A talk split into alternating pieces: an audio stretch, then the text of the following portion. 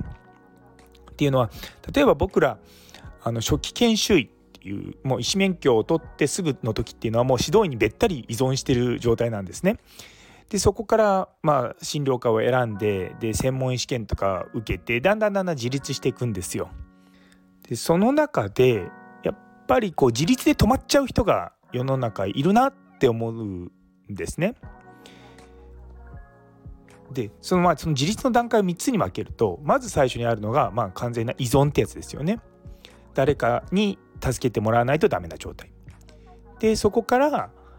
そういった人に助けてもらわなくても一人でいろんなことができるいわゆる自立っていう状態になるんですよ。で実はこのプロセスにはもう一つ先の段階があってそれが実は相互依存っていうものなんですね。日本語で考えると依存っていう言葉の次は自立になってまたそこにから依存って、まあ、相互依存っていう言葉に行くので事象として違うことに移り変わってるように見えるんですが英語で言うと最初の状態はディペンデントで次がインディペンインディペンデントなんですよ。で最後の相互依存っていうのはインターディペンデントっていうわけですよ。だつまり全部依存あそのディペンデントっていう単語の、まあ、変化系なわけですよね。最初は誰かにこう依存してるところから徐々に自立していってそしてさらにそこから先に行くには自立してる人たちが相互にお互いのを補完し合ってやっていく世の中っていうのがあるんですね。どうしても僕らまあ医療者とかはですね、まあ、最終的に自分たちで判断ををしてこう決めたりとかしなきゃいけない中で自立するようにっていうような言われ方をよくしてたんですね。でもそうすると世の中って別に白黒はっきりさせられないことの方が多いじゃないですか。でそうなった時に誰かに相談するとかみんなでこう決めるとかそういったことって実はめちゃめちゃ重要なんですよね。で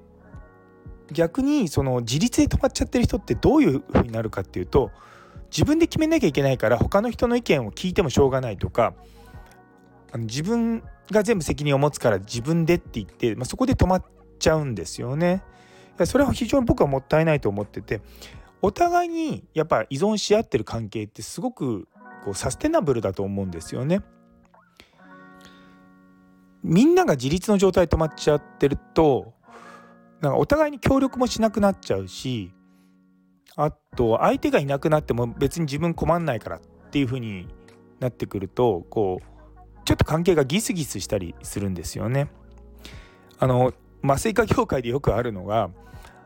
時短で働いてる麻酔科の先生と、まあ、フルタイムで働いてる麻酔科の先生の関係がその時短で働いてる人たちはまあある意味あのディペンデントな感じなんですよね。でそうじゃなくてフルタイムで働いてる人たちがディペンデント。あごめんなさいインディペンデント。だから自立してる状態。ってなってるとですねだんだんそのフルタイムで働いてる人たちからするとディペンデントなあの時短の麻酔科の先生たちがちょっとこうまあずるくって言い方変ですけどもんなんか疎ましくとは言いませんけどもずるいとかなんかそういった気持ちになることがあるんですよ。例えばあの時短なので時間になったらちゃんと帰れるのに自分たちはその最後までこう残業したりとかしなきゃいけないと。なんでちょっとそういったところでうまくいかないなって思うことはあると思うんですけどももしもこれがインターディペンデントな関係だったりするとあの考え方が全然違うんですよ。っていうのは時短の人たちがいなかったらフルタイムの人たちはもっと働かなきゃいけないわけですよ。だから時短の人たちに依存してるわけですよね。で逆に時短の人たちはやっぱりこう自分たちがじの定時で帰れるためにはフルタイムで働いている人たちがいるからそれができるわけですよ。なんでお互いがお互いを必要としてし合う関係っていうものは僕はすごく組織としては大事だと思うんですよね。そこにはですねおそらくお互いをちゃんと信頼し合ってるっていうことだと思うんですよね。で信頼するためにはちなみに誠実である必要っていうのがすごくあると思うんですよね。だからまあうちの、まあ、大学のまあ麻酔科はですね結構、まあ、時短の先生方と、まあ、フルタイムで働いている人たちとがいい感じに依存し合ってて僕はすごくいい関係ができてるんだろうなと思います。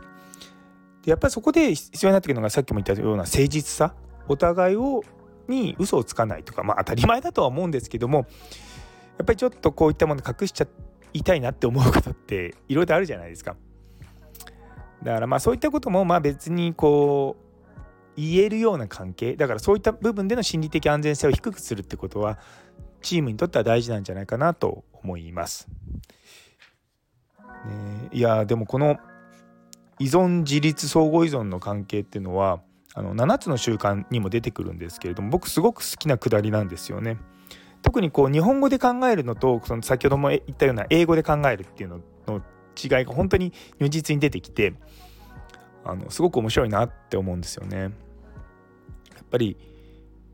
このディペンデントインディペンデントインターディペンデントってその3段階目のに行けるかどうかっていうところには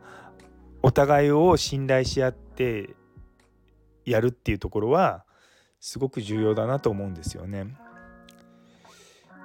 結構そういった形あのそういった形っていうかねそういったものってすごく何て言うのかなアウトプットというかその実績として出てくるまでに時間かかると思うんですよ。だから例えばそのチームの中にそのチームをインターディペンデントなチームにしたいと思ってもそれを最初に一人が思ってもしょうがなくてそれをですねみんなにこう文化として醸成するためにやっぱり時間がかかるんですよね。でそういった人間関係をやっぱ構築するのってねなかなかすぐにはできないのでやっぱりそこはじっくりやらなきゃいけないなと思うところもあります。でも逆に言うとじっくり時間がければしっかりできるのでそうだからチームを作るってまあねいろんなチームがあると思うんですけれどもある意味年単位で物事考えたりとかそのまああんまりこういった言い方するとすごくエモーショナルに聞こえるかもしれないんですけどやっぱ絆とか重要ですよね。うん、あその会社の絆っていうのは別にそこのなんだろう。うん。なあんまりそう絆絆言うとなんかこう無償の奉仕みたいなところに捉えられてなんかだんだんブラックな、ね、企業に行っちゃいそうな気がするんだけどそうじゃそういうんじゃなくてですねそうお互いがお互いを尊重し合っていられるっていうのがまあ言ってみれば大人ですよね。なんでそういった感じな組織ができるとですねすごくいいんじゃないかなと思います。皆様が所属している組織はねちゃんとインターディペンデントになっていますか？というところで最後まで聞いてくださってありがとうございます。今日という一日が皆様にとって素敵な一日になりますように。それではまた。